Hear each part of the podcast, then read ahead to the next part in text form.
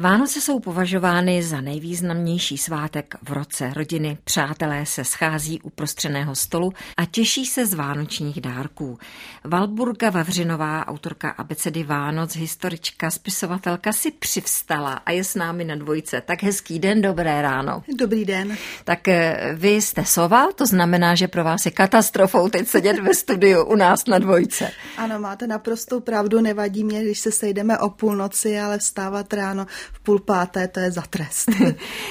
Já jsem se vás chtěla v úvodu zeptat, co jste si jako malá přála pod stromeček. Možná k tomu ještě dojde, ale já si myslím, že vy takový jeden pěkný vánoční dárek už máte, protože já tady mám před sebou nádhernou publikaci, která se jmenuje Fotografové šlechtici v zemích koruny české. Tak povězte, co je to za knihu a mm, z čeho máte ještě navíc velkou radost. Tak vy jste říkala ty dárky pod stromeček, tak já vždycky jsem chtěla mít pod stromečkem spoustu knížek a dost dlouho jsem si přála fotoaparát. A pak se mi to nějak podařilo skloubit, protože se nám e, podařilo získat eh, grant, grantové prostředky na výzkum historických fotografických fondů, tedy fotografií, které máme v depozitářích hradu a zámku. Já totiž pracuji v památkovém ústavu a v rámci toho grantu jsme napsali několik knížek o vlastně fotografiích, které máme v památkovém ústavu k dispozici, protože se o ně staráme. A jedna z těch knih, právě ta, kterou jste jmenovala, o šlechticích s fotoaparátem, tedy o šlechtě, která skutečně fotografovala a byla takovým průkopníkem eh, té eh, znalosti fotografování. U nás eh, jsme napsali tedy knihu, kniha vyšla a dokonce byla velmi dobře oceněna eh, na eh, soutěži o nejlepší historickou fotografickou knihu eh, ve východní a střední Evropě, takže máme teď knížku, která by měla být pro léta 2017 a 2018 tím nejlepším, co historická fotografie ve východní a střední Evropě může nabídnout. Takže jsme na to velice hrdí, velice pišní. No a mi se tak nějak spojil ten letošní vánoční dárek, že tam mám jak tu oceněnou knížku, tak tak i ten fotoaparát. O tom, jak slavili Vánoce naši předci, máme docela jasnou představu, ale co pak asi o dnešní době o Vánocích 21. století napíší historici? Co by napsala historička, památkářka, spisovatelka Valburga Vavřinová, která je dnes naším hostem, hostem Dobrého rána? Co byste napsala? Co bych napsala? No tak asi bych nikdy nepsala o Vánocích v adventním čase nebo přímo o vánočním čase, protože to je takový stres, že asi bych psala samá negativa. Že jsme zapomněli na tu podstatu, že to má být takové to sklidnění, uvolnění na konci roku, spíš přemýšlení eh, o tom, co všechno dobré, ale i třeba špatné nás potkalo. Takže já bych si to psaní nechala někdy na ten červen, červenec a pak bych samozřejmě psala jenom takové ty pozitivní věci, věci, jak ten advent je příjemný, protože se obnovil ten zvyk chodit na roráty a ráno o těch adventních nedělích potom potkáte na cestě eh, do kostela eh, lidi, kteří jsou prostě zvědaví, co to jsou ty roráty a samozřejmě potkáte tam hlavně ty věřící a je to takové příjemné, protože zvlášť třeba v Praze, ale samozřejmě i v jiných městech, ale já jsem se narodila v Praze, takže eh, pro mě je to Praha, tak ty kostely mají takovou tajemnou atmosféru. Ještě ještě je tma, eh, ne ve všech se naštěstí topí, takže tam vidíte i takový ten rozdíl mezi tou venkovní a vnitřní teplotou. V tom kostele je většinou větší zima než venku a jenom je tedy v tom setmělém prostoru ozářený ten oltář s tím knězem a je to taková magická atmosféra. A co jsou ty roráty? to jsou bohoslužby k uctění eh, Pany Marie, slouží se právě o eh, adventu. A já mám roráty ráda i proto, protože třeba v té literatuře eh, na ně vzpomínali naši dnes asi nepříliš oblíbení školno, školní mládeži buditele. A třeba zrovna Neruda psal o tom, jak chodil vždycky s maminkou na roráty. A ač nám nepopsal, jak ty roráty vypadaly, tak vždycky vzpomínal na to, že byla skutečně dobrá snídaně, že byla jitrnička nebo jelítko. Mhm. Pravdou je, že lidé, kteří nechodí do kostela pravidelně, tak právě o vánočních svátcích nebo v tom období před těmi pravými vánočními svátky do kostela chodí, že si chodí obhlížet betlémy, vodí tam děti a že to je takové lákadlo, asi možná největší právě ty betlémy v kostelích. Tak eh, my si můžeme stavět betlémy doma. Eh, sice takový ten velký boom díky císaři Josefovi, kdy vlastně vyhnal betlémy z kostelu jako dětinskou záležitost, už opadl, ale já třeba ještě, když jsem byla malá, tak pro mě eh, to předvánoční období právě začínalo tím, že děda, který mě měl na starost, aby mě nějak zabavil, tak šel se mnou na Olšanské hřbitovy a tam jsme sbírali listí a třeba kamínky a potom jsme stavěli doma takový základ pro ten betlém a postupně tam přidávali postavičky a samozřejmě, že ten Ježíšek se nám tam objevil až po té půlnoční mši, až na toho 25. na ten boží hod vánoční. Hmm. Myslíte si, že děti vědí vlastně, co se slaví během vánočních svátků, že znají právě příběh toho Ježíška, který nosí dárka, kterého děti tak bezmezně milují právě proto.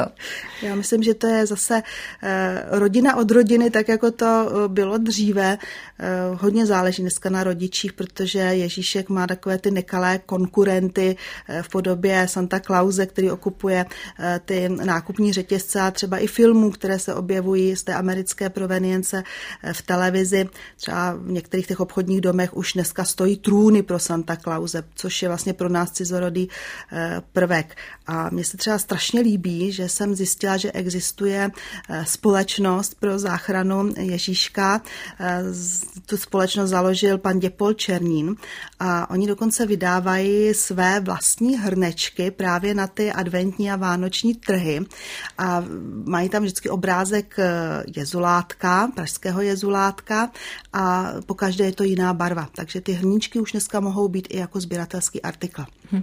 A já vím, že vycházejí i dětské knížky, kde je ten příběh zpracován tak právě pro tu dětskou mysl, aby pochopili, oč jde, protože pak jsou zase velikonoce, tak je potřeba to všechno dát do těch správných souvislostí. No. Ano, já si vždycky pamatuju, jak děda říkal, no a Valenko, ty velikonoce, to je o tom, jak Ježíšek vyrostl, zlobil a špatně skončil. Historička, památkářka, spisovatelka Valburga Vavřinová je, je dnes naším hostem, hostem Dobrého rána. Já myslím, že téměř v každém větším městě je nějaký vánoční trh a je to krásné místo, můžete si tam dát svařené víno, koupit si nějaké vánoční ozdoby a patří to asi k tomu adventnímu času. Jaká je historie vánočních trhů? Tak já bych řekla, že ano, patří to k adventnímu času. Bohužel ty vánoční trhy už začínají dneska divné začátkem listopadu s tím, že ta města, jak se říkají, že lidé jsou na to e, zvyklí.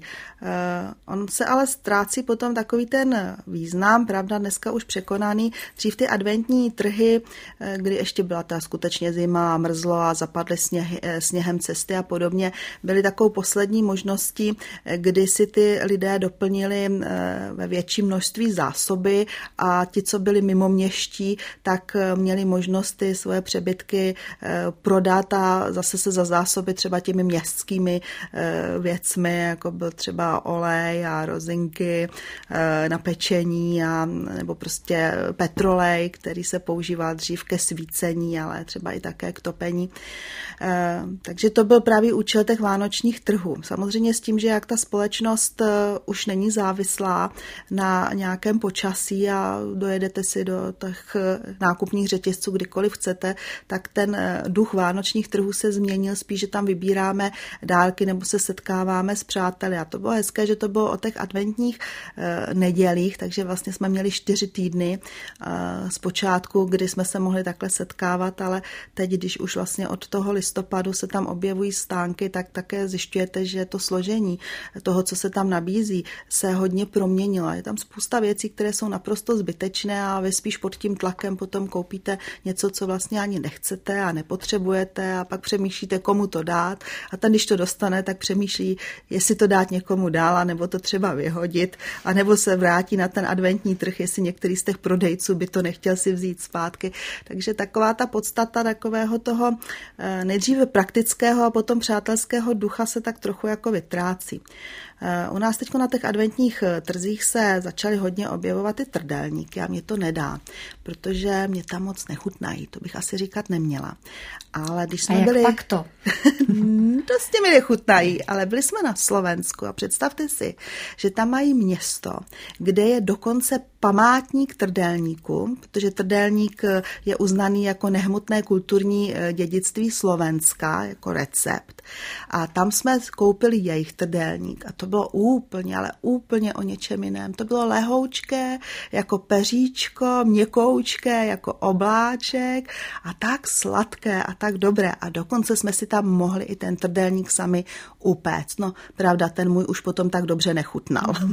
No, mají asi nějaký jiný recept a jinou technologii výroby, pravděpodobně. Doufejme, že to je jenom tou technologií. v Praze se konaly ty vánoční trhy na Staroměstském náměstí nebo na Václavském? Oni se eh, konali na všech náměstích. Samozřejmě, že ty městské části eh, z toho měly profit, stejně jako městské části eh, současné.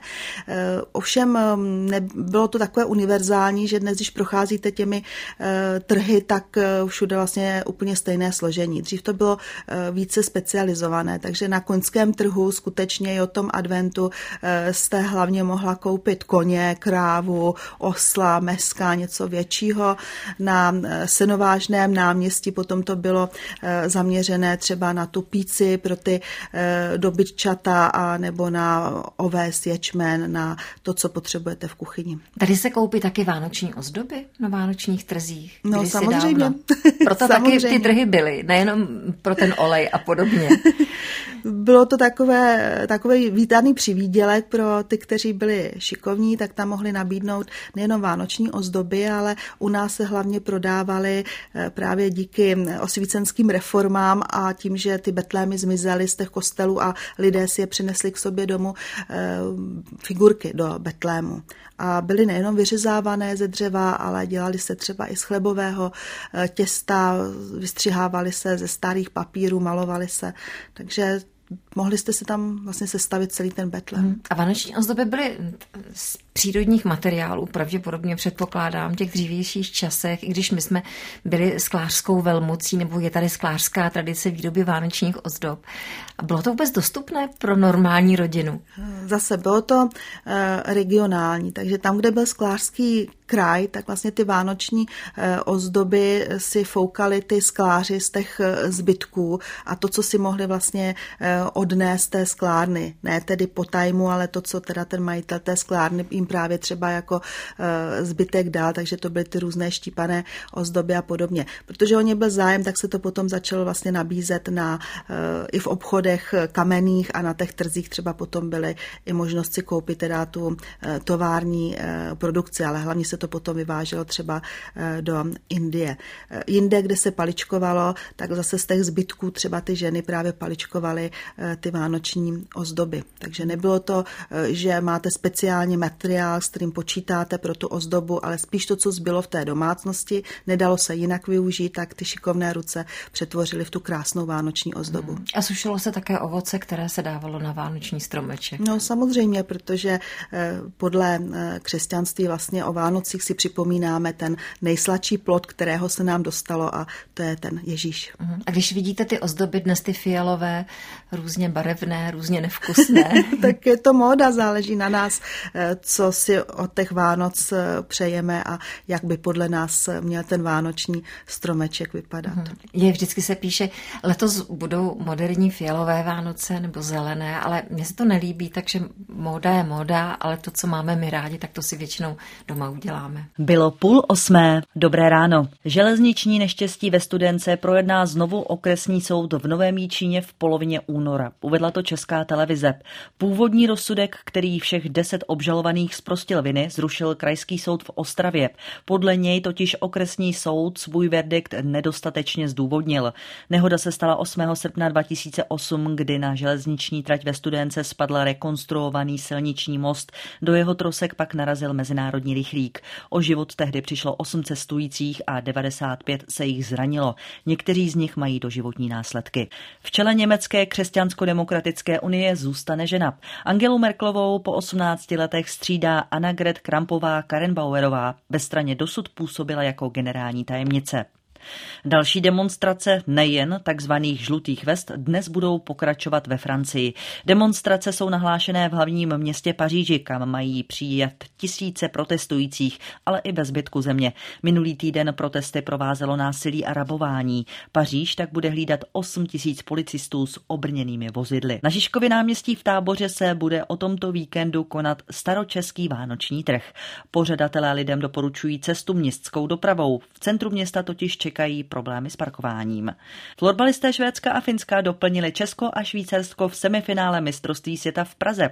Favorizované severské země nezaváhaly proti slabším soupeřům. Švédové porazili Lotyše hladce 10-1, Finové Němce 6-1 a právě Finové budou od 16 hodin soupeřem českého týmu. Bude oblačno, přechodně může být i polojasno po ránu a dopoledne v Čechách, odpoledne na Moravě, místy přehánky nebo déšť. Na horách i sněžení. Teploty dnes vystoupí na 4 až 8 stupňů, v tisíci metrech na horách naměří okolo 1 stupně Celzia.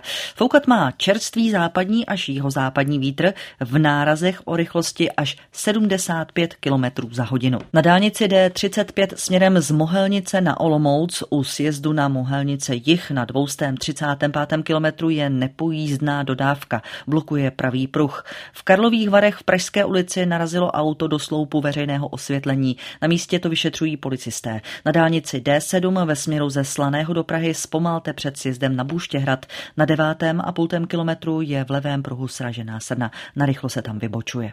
Přejeme vám šťastnou cestu. Tolik zprávy a Nadia Procházková. Dobré ráno.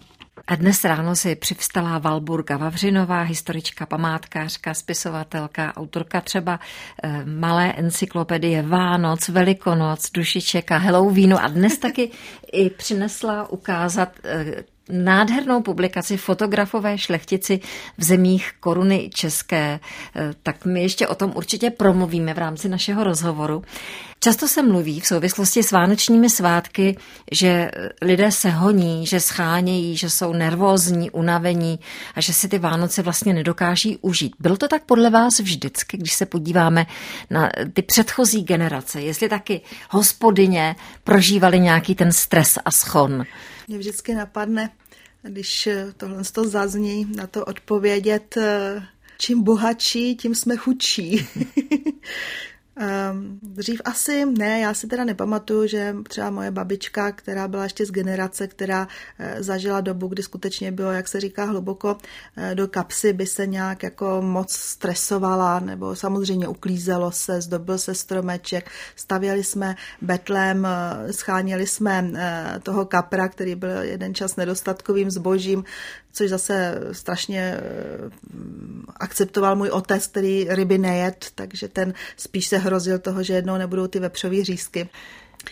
Ono to vždycky záleží na nás. No, já bych teď ten stres eh, všem posluchačům radila odbourat, sednout si k počítači, otevřít si webové stránky památkového ústavu, najít si knižní produkci a koupit si naše knížky, protože zvlášť teda ty šlechtici fotografové, ono to připomíná eh, to, co děláme u toho vánočního stromečku eh, velice často, že fotografujeme. Fotografujeme sebe, stromeček, teď je módní fotografovat i jídlo. A to dělali vlastně i ty šlechtici. Tak ještě i o tom promluvíme. Od jablíček, ořechů, hrozinek a teplých pletených ponožek k chytrým telefonům, vánoční dárky v běhu času u Valburgo. Co tomu říkáte, jak se to proměnilo za ty roky všechno? Jste ještě zapomněla zmínit nátepničky. no tak ty mě nenapadly, protože ty jsem nezažila. Já taky ne, ale pamatuju si, že tenkrát ještě teda před těmi mnoha a mnoha uh, lety uh, nám o Vánoci, nebo tedy před Vánocemi ve škole uh, četli projev uh, bývalého prezidenta Antonína Zápotockého, uh, který měl právě projev k Vánocům a ten tam zmiňoval ty dětské nátepničky, že se kupovaly a že je dostával on a sestra a mě to tak strašně dlouho vrtalo hlavou, co to ty nátepničky jsou. No a co to je teda? A pak jsem to zjistila, že to byly takové proužky uh, upletené eh, z, ze zbytků vlny a ty se nosily uh, nad rukavicema vlastně kolem zápěstí, Aha. aby vás to hřálo. Uhum, tam jak je tepna, tak ano, možná nátepničky ano, z toho ano, důvodu. Ano. No jinak co říkáte těm dárkům, jak se proměnili právě v běhu času, protože dříve to bylo opravdu za pár krejcarů. Dneska jsou to desetitisíce, co lidé vydávají za vánoční dárky.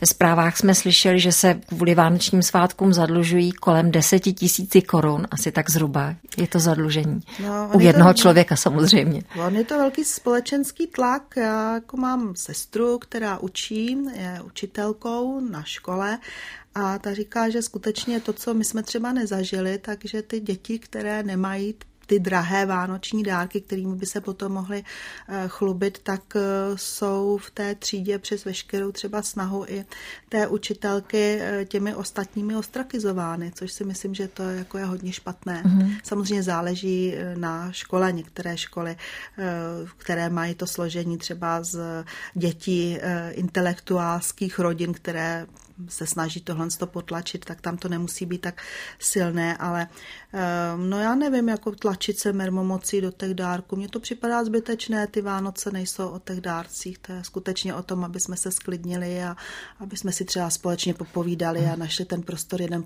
pro druhého. Hmm. Možná, že tedy raději eh, dáváme ty eh, věci materiální, protože se bojíme se třeba otevřít a možná nás to doma ani neučili, ale je to nebezpečné někomu prokázat lásku. Vždycky ten, kdo víc miluje, je mnohem zranitelnější. No, je to složité. Je to složité, když na druhou stranu Eh, jako velký zážitek je i to, když, člo, když člověk pozoruje, jak, jak ti druzí rozbalují dárky, které my jsme koupili. Takže na to se pak hodně těšíme, jestli to bude hezké. A většinou se trefíme, je to hezké, nebo tak se snažím naslouchat té rodině, abych se trefila a my si neprozrazujeme vánoční dárky, které dostaneme, nebo které si koupíme, které nám přinese Ježíšek. Takže to jsou hezké chvilky. Třeba tohle, to je pravda, no, ale jde o to, aby to nebylo vynucované rodinami, aby to člověk dělal rád a z lásky.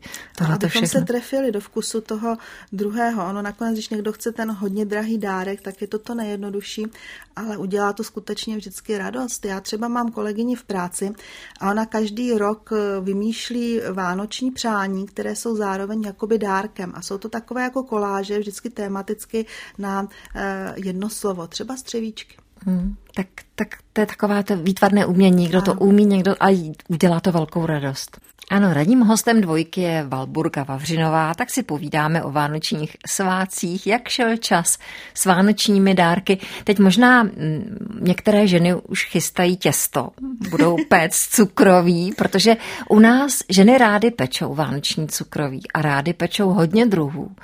To bych řekla, že celkem zůstalo i v té současné mladší generaci. Je to velká rarita. Je to rarita. A potom ještě v Bavorsku a možná trochu jako Rakušáci, ale vím takhle, co třeba některé kolegyně eh, rozšířili náš genofond o nějakého zahraničního manžela nebo přítele, tak ty vždycky jako říkají, že ty rodiny jejich partnerů jsou úplně unešené z toho našeho vánočního cukroví a že prostě nechápou, že nás to baví a že se necháme takhle vykořišťovat, ale přitom jako s velkým povděkem eh, ty vánoční pochoutky jako odebírají. Ano, takových 20 druhů to je prostě úplně normální v české, moravské a sleské domácnosti a ty rodinné recepty na vanilkové rohlíčky třeba dejme tomu, tak ty se předávají eh, z generace na generaci, ale to nejsou, není to jenom cukroví, je to i vánočka a ano. je to i třeba tažený štrůdl, nebo štola. To, to všechno se taky ještě přidává k těm vánočním pochoutkám. Je to kaloricky náročné. No. Ze začátku ale toho cukroví zase tolik eh, nebylo. Třeba ve středověku to byly hlavně ty bílé chleby, ty vánočky, které jsou zmiňovány už eh, od dob Karla IV.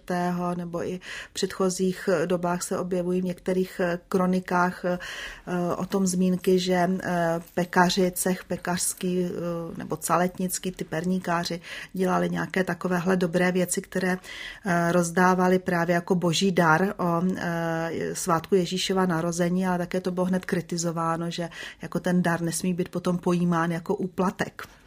No a později ta eh, společnost jak tedy blahobytněla a lidé se třeba setkávali i ve větším množství v těch eh, městech, tak z Francie, kde se tak trošinku jako prostě šetřilo, aby se dalo pohostit co možná největší počet lidí, se dělali takové malé zákusky, které služebníci roznášeli na tácech, tak u nás se začalo péct to vánoční cukroví, takže takový ten boom začíná v tom 19. století, eh, v tom věku páry, dostatku ve zlatém věku, kdy si naši prapra přeci mysleli, že teď už jako jakékoliv nebezpečí válek a všeho je zažehnáno a prostě Čechy a rakouské mocnářství v té době, tak to byl vlastně takový eh, základ pro eh, vánoční cukrářství. Hm. A kapr byl vždycky na štědrovečerním stole?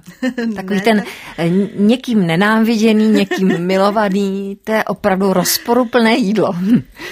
Ta štědrovečerní večeře je vlastně taková hraniční, protože je to přelom adventu a začátek toho svátečního vánočního času. Podle křesťanského vnímání času den nezačíná půlnocí, jak my jsme zvyklí, ale začíná s východem první večerní hvězdy, proto také v tom novém zákoně to nejdůležitější setkání Ježíše s jeho učedníky bylo ne na snídani, že by se sešli, ale sešli se na Pesachovou večeři. Vlastně na začátku nového dne, ale byla to, eh, byla to eh, večeře, jako takhle důležitá. Takže... Eh, Kapr kapr, eh, k půstu patří ryba. Proto se na tom štědré večerním jídelníčku objevovala ryba, nemusel to být vždycky kapr. Eh, třeba za 30 leté války, kdy téměř zaniklo české rybníkářství, ty ryby se staly nedostatkovým zbožím a o to rozšíření kapra se postarala paradoxně první republika reklamní eh, kampaní na podporu českého rybníkářství, kdy o Vánocích se říkalo, že na každý český stůl česká ryba kapr. Valburka Vavřinová je dnes hostem ranního vysílání. My už jsme tady v úvodu zmiňovali, že Národní památkový ústav vydal knihu Fotografové šlechtici v zemích koruny české a že tato kniha eh, vyhrála první cenu v kategorii historických fotografií v rámci soutěže nejlepší fotografická kniha ve střední a východní Evropě. Takže velká gratulace. Pochopitelně tu knihu otevírám, je nádherná a překvapuje mě, že Žofie Chodková taky fotografovala. Ano, ona a byla, byla fotografkou tím pádem.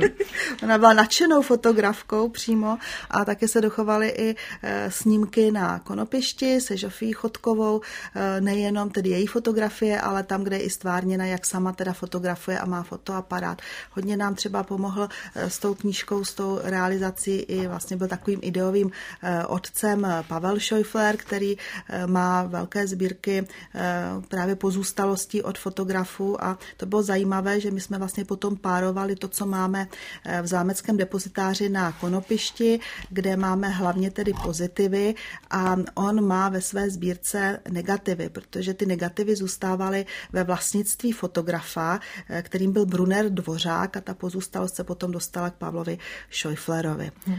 Ty fotografie jsou různého žánru, je tady fotografie z cestování, nebo jsou tu fotografie z cestování, z různých sportovních aktivit, ale je tady taky třeba Josefína Lobkovic ráno v posteli nebo spící Bedřich Lobkovic. Ano, tak manžela oni... fotografovala Josefína tentokrát. tak to, to jsou velmi soukromé, velmi intimní ano. fotografie, bych řekla. Oni ty fotografie eh, ukazují skutečně ten každodenní život eh, té šlechty po celou dobu eh, toho kalendářního roku. Takže tam jsou snímky, které mapují to, co šlechta skutečně dělala a jak sama sebe viděla od těch Vánoc až do těch dalších Vánoc. Jsou tam i fotografie eh, třeba právě toho slavení vánočních eh, svátků, takže je to velmi zajímavé. My jsme se snažili ukázat eh, čtenáři jednak, že ta šlechta tedy nebyla jenom příživníkem, ale že třeba byla i průkopníkem těch moderních technik a zároveň jsme k tomu vydali i takovou metodiku, kde sice zmiňujeme, že to je, jak pracovat s fotografií pro elektronické systémy, jak si to zapisovat, protože to je pro naše pracovníky, ale máme tam vlastně návod, jak i třeba doma, když chci pracovat se svojí vlastní fotografickou sbírkou po svých prarodičích a rodičích, tak co všechno ta fotografie mě může poskytnout za informace. A je to překvapující, co všechno se z toho dá vyčít, i když tam třeba chybí na zadní straně ten eh, nápis, eh, kde někdo z těch předků napsal, že to je tetička eh, Pavlínka před vánočním stromečkem. Mimochodem, jinak jsem slyšela, že je vždycky nutné napsat datum ano. na zadní stranu té fotografie. Nejenom datum, já se velmi, velmi za to přimlouvám, aby se tam psaly popisky, co možná nejpodrobnější.